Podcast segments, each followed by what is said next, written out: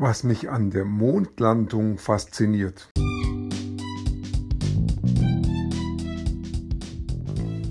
Mein Name ist Peter Martini. Ich bin seit mehr als 30 Jahren selbstständig, die meiste Zeit davon als Techniker. Zukünftig will ich mein Einkommen mit Online-Marketing verdienen. Ich habe viel Geld und Zeit in mich investiert und ich habe schon etliche Erfahrungen gesammelt ob ich es schaffe, meine große Investition wieder herauszuholen? Hier in diesem Podcast spreche ich über meine Schwierigkeiten, meine Learnings, meine Erfolge und meine Misserfolge. Abonniere meinen Podcast, um meine nächsten Schritte zu verfolgen.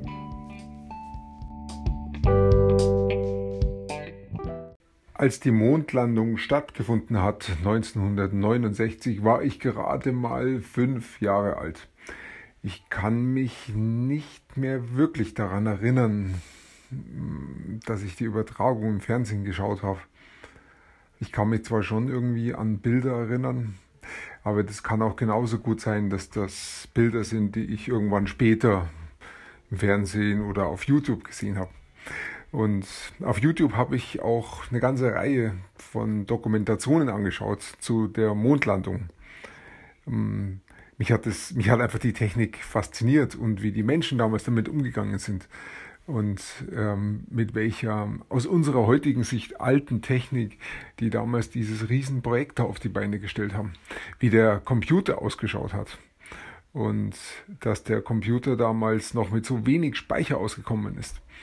Und der, der Speicher, der war auch noch ganz besonders aufgebaut. Das waren ja damals keine Halbleiter, sondern die haben Ringkernspeicher verwendet.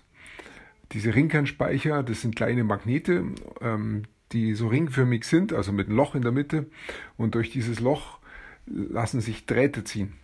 Und wenn diese Drähte dann Strom führen oder keinen Strom führen, das sagt dann was darüber aus, welcher, ähm, welche Zahl da gespeichert ist.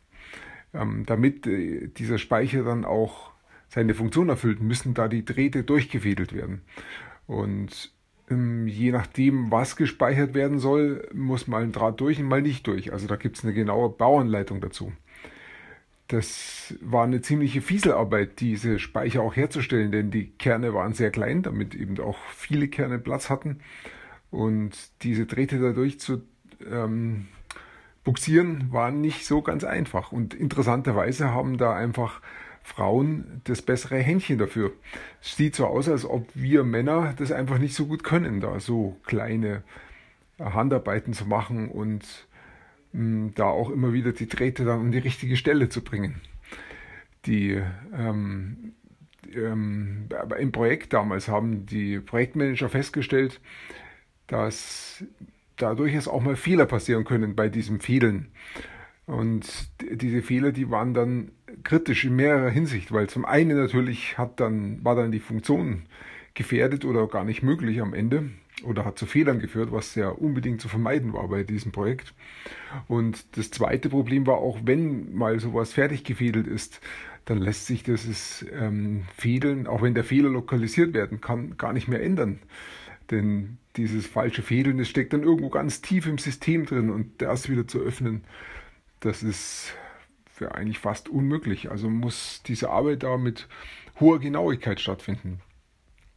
Und ähm, dann haben sie aber trotzdem festgestellt, äh, diese hohe Genauigkeit, die können sie irgendwie gar nicht so richtig herstellen. Dann haben die äh, Leute überlegt, was können wir machen, um die Genauigkeit zu erhöhen, um die Fehlerquote zu senken. Und dann sind sie auf die Idee gekommen, die Frauen, die damals diesen Job gemacht haben, also diesen Speicher dann auch gefädelt haben, die müssen wir ganz nahe an die Leute ranbringen, die dann nachher ähm, durchs All fliegen, ähm, aufgrund ähm, ähm, ihrer Herstellung, hier, ihres Produktes. Ihr Produkt, also dieser Kernspeicher, der muss genau stimmen, damit dieses, dieser Flug auch funktioniert und damit die Leute keinen Schaden nehmen. Also war die Idee, wir müssen die Astronauten zusammenbringen mit den ähm, Frauen in der Produktionshalle. Und das haben sie gemacht. Sie haben dann die Astronauten damals ähm, in die Produktionshalle gebracht und haben die Leute zusammengebracht, dass sie sich kennenlernen. Die Frauen mit den Astronauten. Die Frauen wären sonst nie an die Astronauten rangekommen. Das, ähm, die waren viel zu weit entfernt voneinander. Also auch in der Hierarchie die Frauen relativ weit unten und die Astronauten an der Spitze von dem ganzen Projekt. In dem ganzen Projekt waren, so viel ich mich erinnere, eine Million Menschen beteiligt, damit da eine Handvoll Menschen auf dem Mond landen können. Hat mich schon fasziniert, wie, ähm, wie muss ich eine Million Menschen organisieren, damit sie so effektiv zusammenarbeiten können, dass innerhalb eines Jahrzehnts so ein Projekt entstehen kann. Jedenfalls waren die Astronauten dann in der Produktionshalle und haben mit den Frauen gesprochen. Und es hat sich eine Bindung aufgebaut, eine menschliche Bindung, eine Freundschaft. Und die Frauen waren danach umso mehr motiviert, dass sie exakte Arbeit abliefern. Und das Ergebnis kennen wir. Es hat funktioniert. Also diese Idee, diesem die Astronauten dahin zu bringen, diesen Aufwand zu nehmen, dass sie das noch zusätzlich gemacht haben, hat das Projekt gerettet und hat diese Technik erst möglich gemacht. Diese menschliche Bindung da zu nutzen, um, um reine Technik ähm, zur, zum Funktionieren zu bringen, finde ich total stark. Auf so eine Idee wäre ich wahrscheinlich nie gekommen. Also ich fand das faszinierend als ich das gesehen habe und ähm, in dieser Dokumentation über die Mondlandung. Das erinnert mich an was anderes. Ganz am Anfang meiner Internetkarriere habe ich eine E-Mail-Liste gestartet und habe ähm, ein Problem für mich gelöst, wie ich eine Landingpage in Leadpages mit meinem E-Mail-Marketing-System mit Clicktip verbinde. Da gab es ein paar Tricks, die musste ich machen, die habe ich rausgefunden. Als Softwareentwickler war ich dazu in der Lage, aber ich habe auch gleichzeitig gemerkt, wie viele andere da Schwierigkeiten haben und das eben nicht rausfinden. Und dann habe ich halt kurzerhand das einfach kurz beschrieben, wie das funktioniert, habe das als Landingpage irgendwo online gestellt und habe äh, gesagt, hier, wenn ihr das wissen wollt, tragt euch hier ein, dann kriegt ihr das. Und tatsächlich es kamen etliche dadurch auf meine E-Mail-Liste. Und und ich habe dann da einfach einmal die Lösung ausgeschickt und dann immer wieder meine E-Mail. Und in jeder E-Mail habe ich so ein bisschen was von mir erzählt. Ich habe damals gar nicht genauso genau gewusst, was ich da einfach mache. Ich habe es einfach getan. Und das Interessante war zum einen, dass Leute auf die Landingpage gekommen sind und das geholt haben und zum anderen, sie haben meine E-Mails gelesen, die da immer wieder mal gekommen sind. Und ich habe gar nicht so genau gewusst, was ich in den E-Mails schreiben soll. Ich habe dann einfach von mir erzählt, was ich so früher gemacht habe, wie ich zu meinem Online-Marketing gekommen bin, welche Schwierigkeiten ich habe. So ähnlich wie ich es jetzt auch hier im Podcast mache.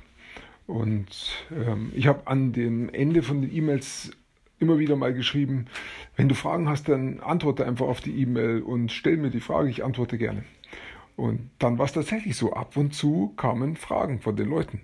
Und das Interessante war, immer wenn so eine Frage kam, dann habe ich an der Formulierung gemerkt, dass die Leute eine Bindung zu mir hatten. Sie haben mich als Freund betrachtet, obwohl ich ja die Leute überhaupt nicht kannte. Aber der Effekt kam daher, weil die Leute meine relativ persönlichen E-Mails gelesen haben und dadurch einiges von mir wussten, hatten sie das Gefühl, sie kennen mich gut, was ja auch stimmt. Und nur andersrum halt nicht. Ich habe halt von ihnen nichts gewusst. Für mich waren die Leute zuerst mal eher weiter weg. Und ganz besonders ist es mir aufgefallen, als ich dann auch mal mit jemandem wirklich am Telefon gesprochen habe. Das kam auch ab und zu mal vor. Ähm, da musste ich mal relativ schnell umschalten auf den Freundesmodus. Denn für mein Gegenüber war ich ein Freund. Und ich musste halt dann auch schnell checken, hey, das muss ja in der anderen Richtung auch stimmen, damit es für mein Gegenüber stimmig ist.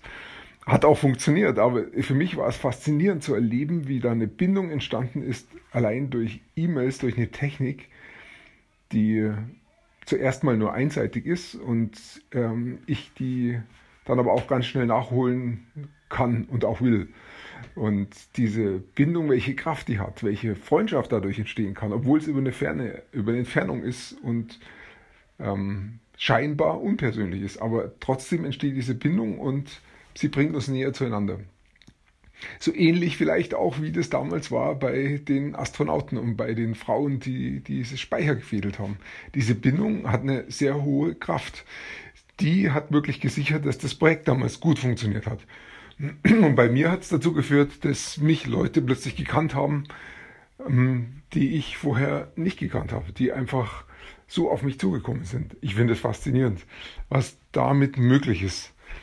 Ähm, ja, ich äh, würde mich auch freuen, wenn ähm, wir das einfach auch weiter in Zukunft einsetzen können, damit es uns beiden hilft, damit es dir hilft, mir hilft und eben uns insgesamt dann auch weiterbringt. Ich denke, die Möglichkeiten, die da drin stecken, zeigt einmal die Mondlandung und zeigt aber auch die, dass plötzlich sich Menschen kennenlernen können, die sich sonst ähm, nie ähm, nahe gekommen wären. Da freue ich mich drauf, dass es da noch viele neue Bekanntschaften in der Zukunft geben wird und dass wir da wirklich noch viel gemeinsam erleben werden können.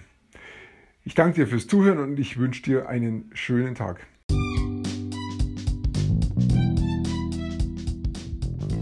Komm in meine Facebook-Gruppe. Du findest sie auf Facebook unter Peter Martini Podcast Online Marketing. Klicke dann auf Gruppen, damit Facebook sie auch anzeigt. Schreib mir, was deine Gedanken zu dieser Podcast-Folge sind und welche Fragen du hast. Ich freue mich darauf, von dir zu hören. Bis zum nächsten Mal, dein Peter Martini.